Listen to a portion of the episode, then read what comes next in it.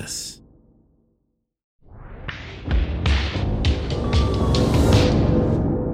Double Elvis.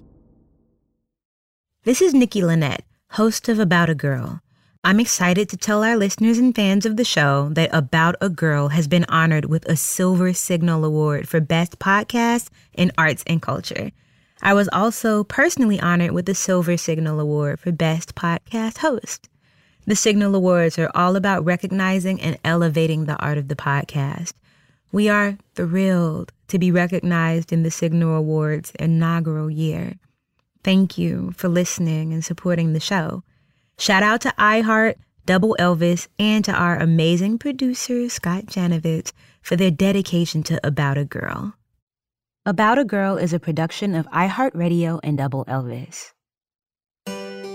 Let me tell you about Willie Nelson, Shotgun Willie, the red-headed stranger, reigning bandit of outlaw country music. One of the most recognizable men in music, and not just because his long braids, scruffy beard, and signature bandana have made him into an archetype of country western music. Willie Nelson has lassoed 20 number one country hits and more than 100 Billboard chart singles over the span of 60 years. That's not even counting the songs he sold long before he became a household name.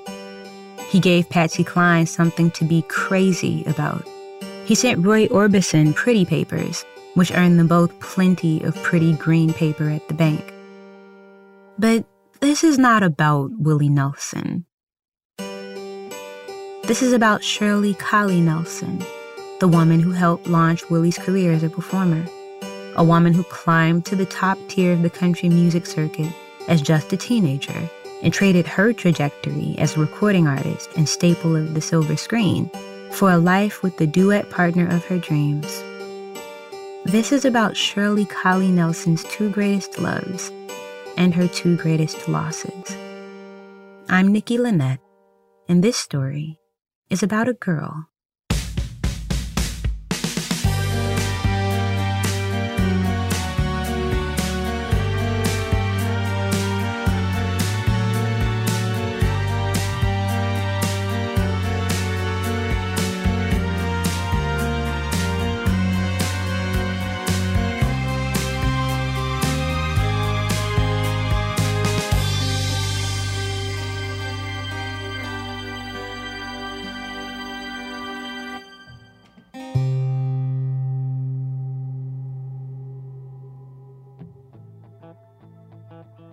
Shirley Simpson wasn't too young to know what love was. Just 14 years old, sure, but she wasn't foolish. Shirley knew what made her pulse quicken and her heart flutter. What she saw before her on this day made her feel like she was floating up to heaven on a fluffy white cloud. Shirley traced the guitar's shape with her fingers, along the curves of its mahogany sides and neck. It was like welcoming a new baby into the family. It's a Martin, 15 inches long. Model 00018. $75 used. 75 bucks was a lot of money for a country girl like Shirley. But you can't put a price on true love. She forked over the cash without hesitation. She needed a proper guitar, anyways, if she wanted to strike gold with her new job on the radio. Young as she was, Shirley Simpson was already something of a fixture in the Missouri music scene. She was the tiny dancer and songbird of a small town called Chillicothe, just 90 miles outside of Kansas City. Shirley sprang to her feet to dance when she was just 18 months old, and she was singing and strutting by age three. Playing guitar came later in life, at the advanced age of 11, technically already years into her career. Shirley wooed guests at local service clubs and later sang at war bond rallies during World War II. The kid was too talented to keep under wraps, and the Kansas City radio station KMBC knew it. In 1945, KMBC needed a new girl to perform in the duo Millie and Sue, a favorite act at the station's barn dance program, the Brush Creek Follies. Shirley snapped up the roll and forked over the $75 required to buy that Heavenly Martin guitar from the show's previous suit. The richness of her vocals cascaded over the airwaves. People listening at home couldn't see the cowgirl on the other side of the speaker, but they could picture her.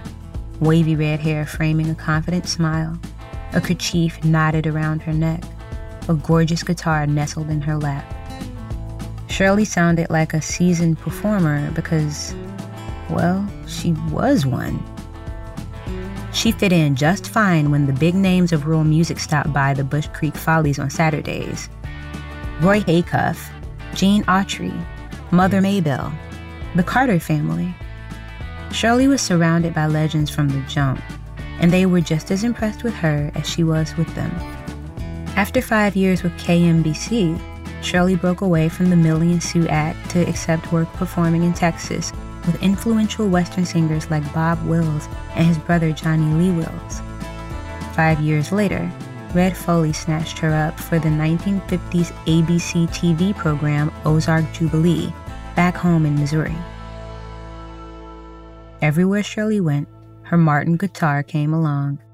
Musicians in country western circles loved to stroke that guitar as much as Shirley did. Men like Jimmy Wakely, Webb Pierce, Rex Allen, and Porter Wagoner would rehearse with the Martin just to marvel at her rich tone. Merle Haggard said she had a gorgeous neck and body and admired how her strings were set so low. Hugh Farr, a member of the Sons of the Pioneers, even took it upon himself to keep her in tune. Shirley said it was like the instrument was alive, eager to receive all this care and attention. The Martin had a name by now Lady Guitar. Shirley had a new name herself. Ozark Jubilee dubbed her Shirley Caddell to better distinguish the adult Shirley from her old role as Sue in Millie and Sue. Whatever you called her, Sue or Shirley, she was in high demand. TV programs across the country wanted Shirley on their set. She floated from the Philip Morris Country Music Show in Nashville to ABC's Country America in Hollywood. Appearances on The Groucho Marx Show and the popular quiz show You Bet Your Life raised her profile even higher. Shirley's roots in the country scene were growing deep. She married the prominent DJ Biff Collie and embraced another name change, becoming Shirley Collie. She was signed to Columbia Records, where she recorded a few solo performances and duets with honky tonk singer Lefty Frizzell then she leapfrogged to Liberty Records and started cranking out songs there. Two of the songs cracked the top 25 in the US country charts Dime a Dozen and Why Baby Why with Warren Smith. She was laying down tracks with the who's who of the country scene Floyd Tillman, Bob Wills, and the Texas Playboys, and Clyde Beavers all sought studio time with Shirley in 1960 alone. The next year, Liberty Records nudged yet another man in Shirley's direction, a perplexing new addition to their artist roster. The gentleman wrote masterful lyrics, that much was certain, and the public responded to them, just not when he sang them. He wrote Ray Price's hit Nightlife and Funny How Time Slips Away by Billy Walker. When Patsy Cline put her own spin on his song Crazy, it became the biggest jukebox hit in history. His first hit, Hello Walls, recorded by country singer Faron Young, sold 2 million copies. The writer claimed he nearly fainted when he opened his first royalty check for $3,000. But when he got into the recording booth, something changed. His phrasing was different. So was his pitch. His delivery was unpredictable, way behind the beat. This seemingly awkward style made it impossible for him to nail down a record deal in Nashville, where different was not considered better or even good. But on the strength of his songs, with a proven ability to create hits, Willie Nelson signed with Liberty in 1961, though even the label executives were left scratching their heads over what to do with this wily singer songwriter. The only thing they could think of was to bring in their not so secret weapon so Liberty arranged for Shirley to drop in while Willie was recording new music in Los Angeles. Now, it wasn't a big deal to collaborate with Willie Nelson in 1961. On the other hand, Working with a country singer who had regular screen time like Shirley Collie was a big deal, and Willie knew it. He cut to the chase. I've got a song you should record, he offered unabashedly, even though he'd met Shirley just moments prior. A warm sensation washed over her, a divine pleasure that was as soothing as it was sharp and all consuming. Shirley called it instant love just like the feeling that overtook her when she first met Lady Guitar. There was nothing in the world like it. After that tender introduction, she didn't need much convincing to get into the booth with Willie. They began with a duet called Willingly, which is such a fitting title for two lovebirds that it almost sounds like fiction. Shirley easily kept up with Willie, note for note, matching his unique vocal styling and clearing the hurdles of his unusual phrasing. Willie worked to balance out Shirley's style too, breaking out some artificially thin tenor to mix with her richer voice. Liberty loved what they heard and released Willingly in March of 1962. It was Willie's second ever single and his first to crack the top 10 on the Billboard country charts. It fared much better than his first release, but that wasn't a high bar to top. Willie's solo debut, Mr. Recordman, had sold just 4,000 copies. Willie was smitten, and not from his newfound success. Shirley's talents downright charmed him. Playing guitar and bass came just naturally to her. Her vocal mastery allowed her to do everything, from mirroring his vocal style to breaking into hearty yodels. Most importantly, Shirley just got Willie and his music when no one else did. Their voices were magic together, and that was just the beginning.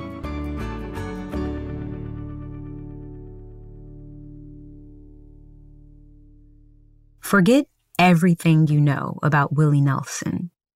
Forget the image of a scraggly haired hippie in a headband or weathered cowboy hat the red, white, and blue classical style strap holding a beat to hell acoustic guitar to his chest, and the half smoked joint probably dangling from his lips. In the early 1960s, that version of Willie Nelson didn't exist yet. This Willie slicked his short hair back like a gentleman and kept his face clean shaven. He performed in dapper suits, complete with a tie. The clean cut Willie Nelson of 1962 had a minor hit on his hands thanks in no small part to Shirley Collie. Willingly gave his performing career a decent push, laying the ground for another top 10 country hit called Touch Me, released in May that same year. But a handful of Billboard chart placements doesn't make a certified country star. Fortunately, Willie had other options for making money with his music. In addition to writing for other artists, he already had a dependable gig playing bass on the road with Ray Price and the Cherokee Cowboys. That was the good news. The bad news was that touring meant leaving Shirley behind. But neither Willie nor Shirley were in a position to say jack about it. Willie was married with three children to take care of, and Shirley was still hitched to Billy Collie, himself a bona fide Willie Nelson fan. Biff and Shirley once made the trip to see Ray Price and the Cherokee Cowboys performing at the Harmony Park Ballroom in Anaheim, later inviting Willie to their home for dinner. Biff unknowingly welcomed his wife's new love to their dinner table and then took him down to his home studio so Willie could record promotional spots for KFOX, the California radio station Biff worked for. The situation grew increasingly awkward from there. When Biff and Shirley visited Nashville, sometimes they'd meet up with Willie and his wife Martha. On the surface, they were two couples grabbing drinks and a southern meal together. But in reality, there was only one couple Shirley and Willie, and two people about to be handed divorce papers. After one of these Nashville trips, Biff caught a direct flight home while Shirley chose to linger in Music City, taking up residence at a local motor inn. Willie camped out one room over, never bothering to tell Martha where he was. He was missing for two days. Martha was good and pissed off. And when she figured out why Willie was missing, she was fit to be tied. While he hadn't exactly tackled the issue head on, Willie made it clear that his eyes and his heart were wandering. Now it was Shirley's turn to break it to Biff. She had to act swiftly. Ray Price and the Cherokee Boys had roped Willie into a tour of Canada, and Shirley wasn't about to sit at home twiddling her thumbs waiting for her true love to return. She wrote a note for Biff explaining that she had to follow her heart even if that meant following Willie in a tour bus through another country. Shirley wasn't just leaving Biff behind either. She was turning her back on her biggest career opportunity to date. CBS TV was preparing a new comedy called The Beverly Hillbillies about a family of bumpkins who strike it rich, and they needed a woman who could portray Pearl Bodine, a goofy guitar plucking character known for her knack for yodeling. The role fit Shirley like a tailored Nudie Cohn suit. But she had made up her mind. She snuck into the Cherokee Cowboys tour bus with little more than Biff's American Express card and her beloved lady guitar. That Martin cast a spell on the entire band, especially Willie, who fell for her almost as hard as he fell for Shirley. He gave Lady Guitar a new name for a new era. To Willie Nelson, she was simply called Baby. It was a surprisingly fitting name. Unbeknownst at the time, Shirley and Willie would never have children together. They fussed over Shirley's beloved Martin like they would an infant. There were rules for handling baby no using a pick, no drinking alcohol while playing her, no smoking or swearing either. Baby was too pure to witness that kind of behavior. Besides, Shirley joked, Baby was only 21 years old. Willie crafted some of his most tender songs with Baby in his arms, like Healing Hands of Time, Pretty Paper, and December Day. Around the same time, Shirley wrote Once More with Feeling, which would eventually end up in the hands of fellow country great Glen Campbell. Willie's friend Roger Miller wanted to borrow Baby. He figured she could pull a couple of songs out of him. Baby's tone and energy were becoming the stuff of legends. Shirley and Willie agreed to let Roger borrow Baby for a day, and like any good parents, they panicked when she wasn't home by midnight. Willie stalked around town until he found Roger in his car, cradling Baby, putting the final touches on a new song called Dang Me. It would go on to be one of Roger Miller's first and biggest hits. Baby's powers were real. On the road, Willie, Shirley, and Baby formed their own little family. You could even call them a family within a family, since the Cherokee Cowboys welcomed Shirley and Baby as one of their own. While on tour, ringleader Ray Price auditioned Shirley to become an official member of the band. But riding alongside those cowboys for the long haul didn't interest Shirley. She hopped on that bus for one reason and one reason only to make a life and music with Willie Nelson. But first, there was work to do. Launching Willie Nelson as a performer was the priority. Shirley had professional stripes that Willie could only dream of at that point in his career. Willie could sing, and maybe he could rhyme even better, but he often couldn't keep his commitments when it came to the business side of the music industry. The Nashville pros whispered that Willie couldn't keep an appointment and even if he did, he showed up looking like he was lost in a haze.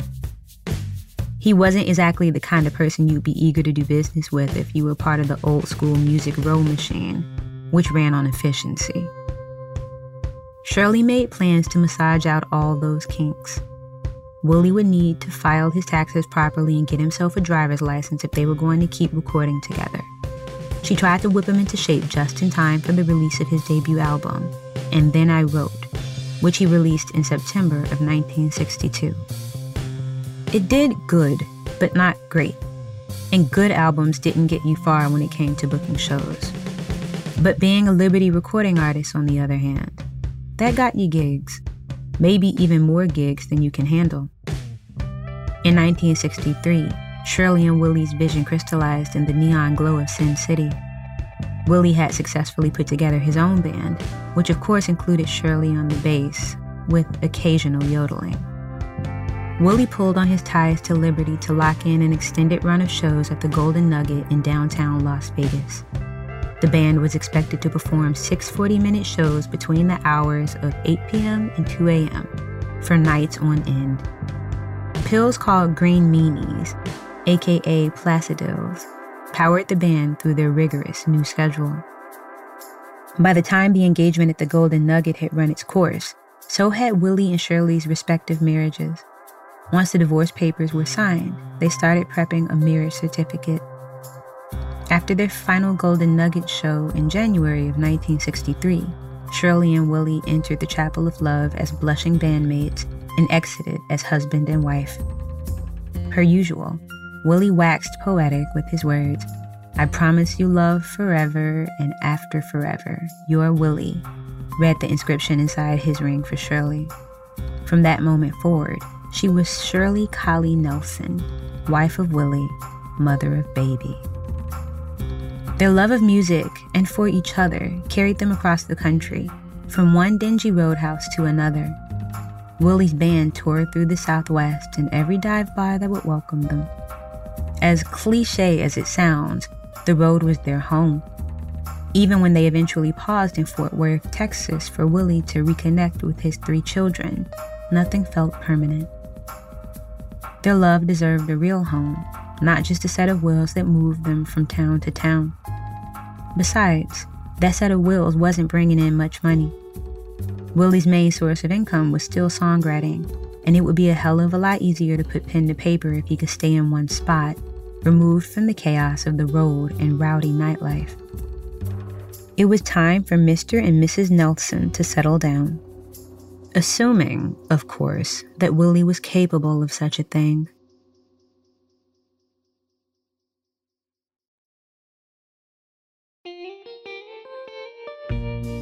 Willie flipped his songwriting royalties into a 17 acre ranch in Ridgetop, Tennessee, located an hour north of Nashville, but just shy of the Kentucky border.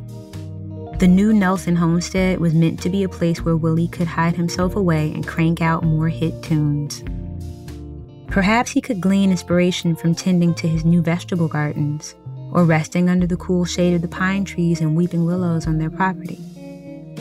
It was old fashioned country living in every sense of the phrase, and Willie was content to don a pair of overalls and spend his days in pig pens and chicken coops for a while. But there were only so many stories he could squeeze out of one homestead. A fresh breeze and a home cooked meal every day was nice, sure. But a cold beer underneath a cloud of smoke at a different dive bar every night was even better. The life Willie loved was out in the world, making music with his friends, doing things his way. As far as he could see, that was the only path to a satisfied mind. And he still had a challenge ahead to really establish himself as a country singer. He saddled up and set out on the road again. This time, there was no option for Shirley to hop on board with him. She had children to raise. Willie's children. It started when Willie's first wife, Martha, sent their son Billy to live with them in Ridgetop. Then came his sister Susie. Then came Lana, the eldest child. Motherhood was thrust upon Shirley overnight, and it was nothing like taking care of an acoustic guitar. Three more mouths to feed, three more sets of clothes to wash, three innocent people to raise like her own and mold into kind souls. There was hardly any time to cradle baby, her baby, and write or rehearse with her fond collaborator. Shirley joked that Baby was semi retired after touring for over 20 years. But if Baby was semi retired, then so was Shirley. Yet somehow, Willie, the actual parent, was the one who had the privilege of honing his chops across the country. That's what she hoped he was doing, at least. When her husband left home, Shirley often had no idea what kind of shit he was stirring up. All she could count on was that he was, in fact, stirring up shit especially if he was knocking back bottles of booze. During their time together in Fort Worth, Shirley became well acquainted with Willie's drinking habits. Liquor emboldened him, and not in a good way. he became an instigator. In Willie's own words, dumb and violent. After a few drinks, he'd think nothing of picking fights at bars and getting his ass handed to him by some hulking 10 gallon shadow that he couldn't even picture the next day. Whatever memories he did retain were invariably overwhelmed by a raging hangover. He'd cure his morning queasiness with what else? More liquor. It was an unforgiving cycle, and Willie knew it. In Texas, Willie turned to boxing to blow off steam.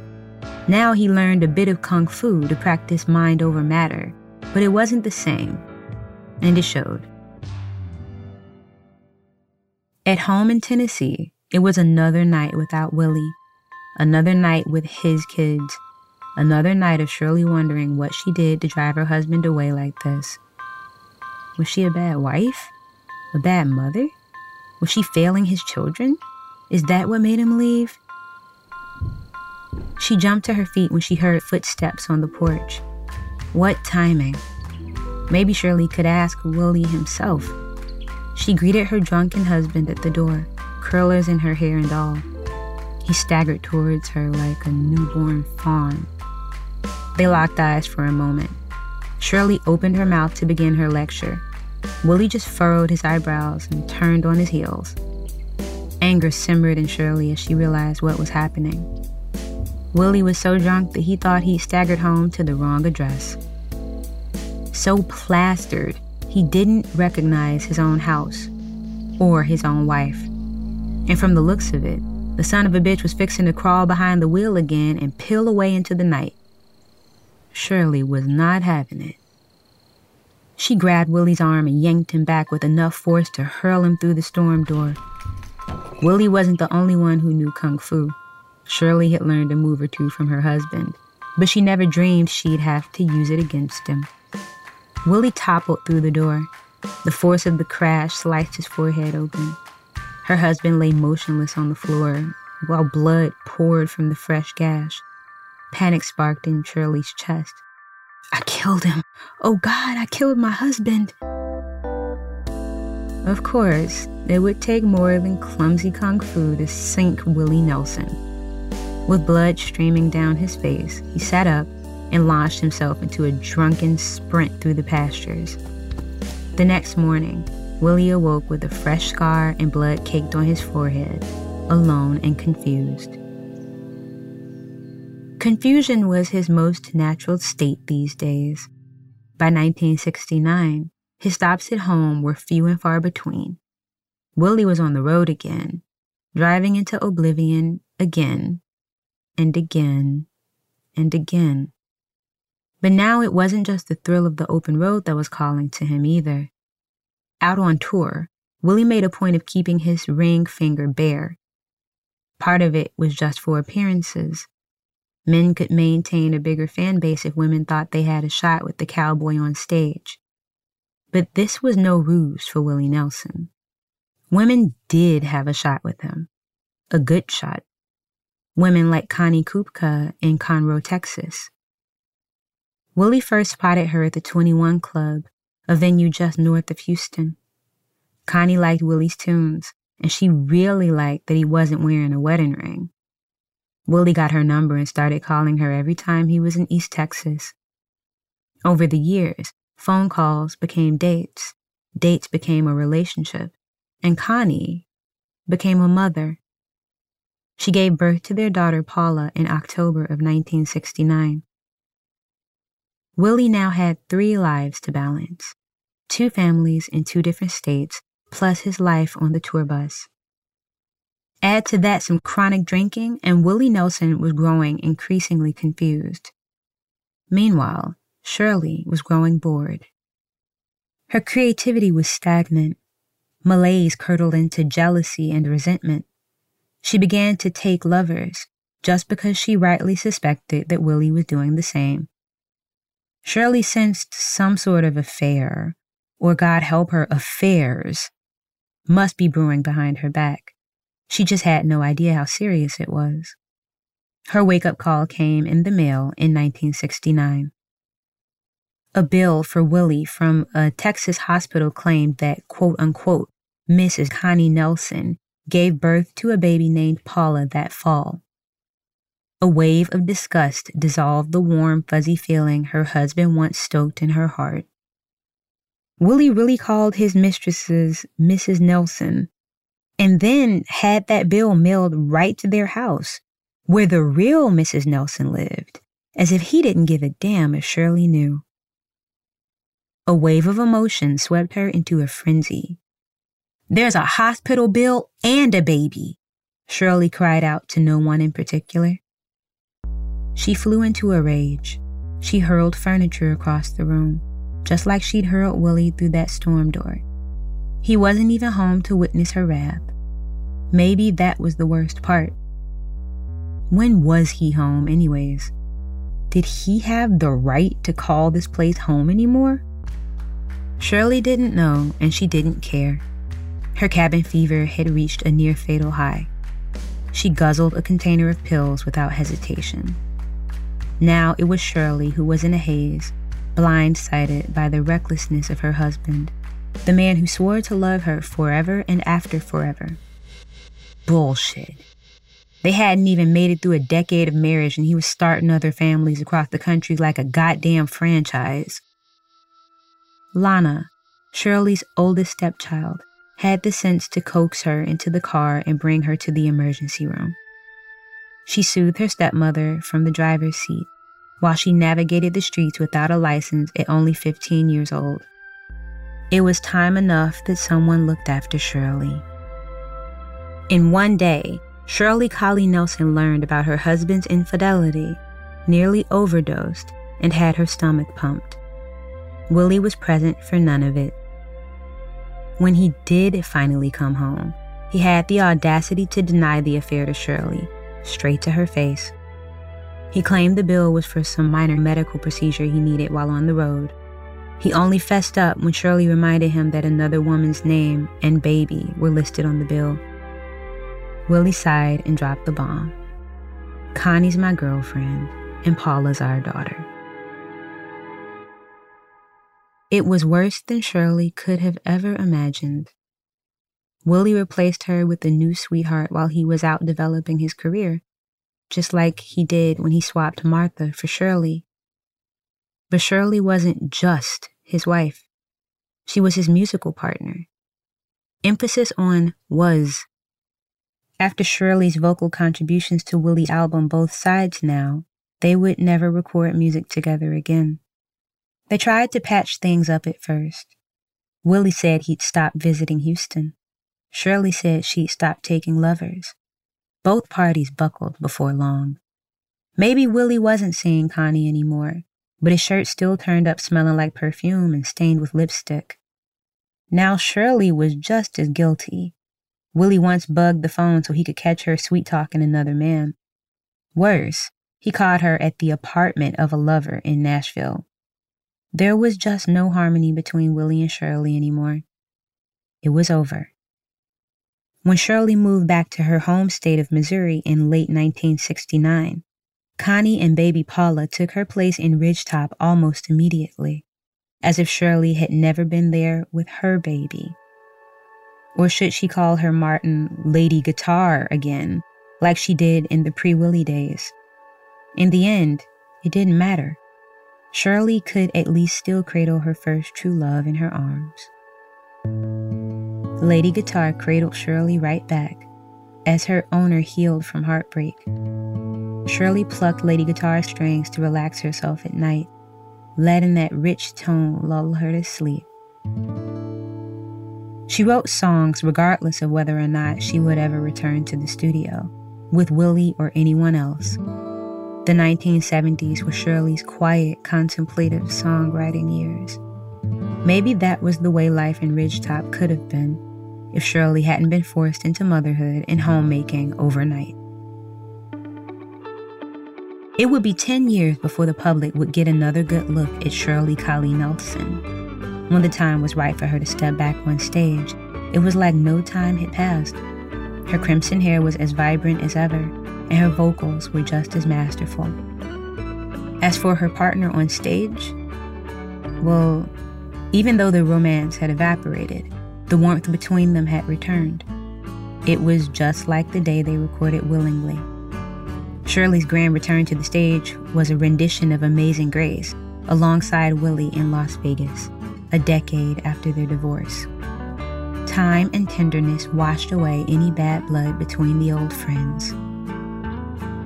Shirley relished the performance, even as major stages in big cities were long in her rear view, by choice. After playing for thousands of people across the country, both in real life and on TV screens, she had a new vision for the rest of her days with Lady Guitar.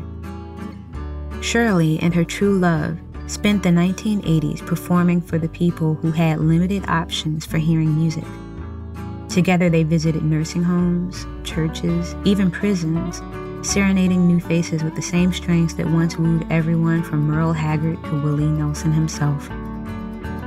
Eventually, the state of Missouri hired Shirley to play for mentally disabled patients in long term care facilities. Everyone reacted the same way when they heard Lady Guitar musician or non musician, celebrity or everyday citizen.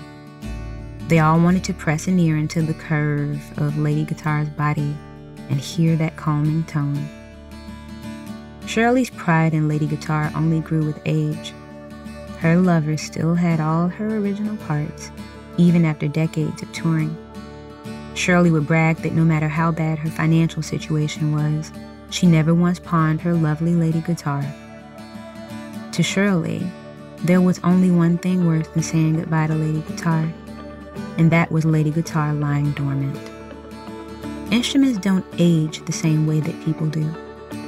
A human body will gradually break down as decades pass, but if you put care into a guitar, it can live as long as you're still loving it. A glance at their respective guitars could tell a lot about Shirley and Willie. Willie's guitar obtained in 1969 and named Trigger, after Roy Rogers' horse, is a wreck. A gaping hole worn through the body from years of strumming, the names of dozens of friends and legends scratched into the wood, rescued from a fire and saved from the IRS. Trigger is a workhorse, not worth $25, but for its pedigree. Yet it's still holding together, still on the road a grizzled icon. Lady Guitar, on the other hand, is finely aged, a well used antique, capable of magic. And just as Trigger aged faster than Willie, so it was the inverse for Shirley. When she reached her 70s, she struggled to strum and stroke her Martin, who looked no worse for the wear. She passed Lady Guitar to a trusted friend who could make sure that her true love would never be silenced. Shirley was 76 then. She passed away two years later in Springfield, Missouri, with her husband Ed by her side. Lady Guitar was 68. Willie's so called baby wasn't a baby anymore. She was a fully matured entity, capable of soothing souls and starting decades long country careers, including Willie Nelson's. But this isn't about him. This is about Shirley Collie Nelson, a pioneer woman for rural music who paved her own way to the Billboard charts and the silver screen, a young woman who cut her teeth in country music and earned the respect of her established male peers when she wasn't even old enough to drive, a musician who sang and strummed with ferocity, but loved even more fiercely. This is about a girl about a Girl is produced by Scott Janovitz and executive produced by Jake Brennan and Brady Sadler for Double Elvis. The show was created by Eleanor Wells and hosted by me, Nikki Lynette. This episode was written by Victoria Waslak. For sources used in this episode, go to aboutagirlpod.com. Music by Scott Janovitz and Matt Tahaney, with additional music and score elements by Ryan Spraker the show is on Instagram at About a Girl Pod, and you can follow me on Instagram and Twitter at Nikki Lynette.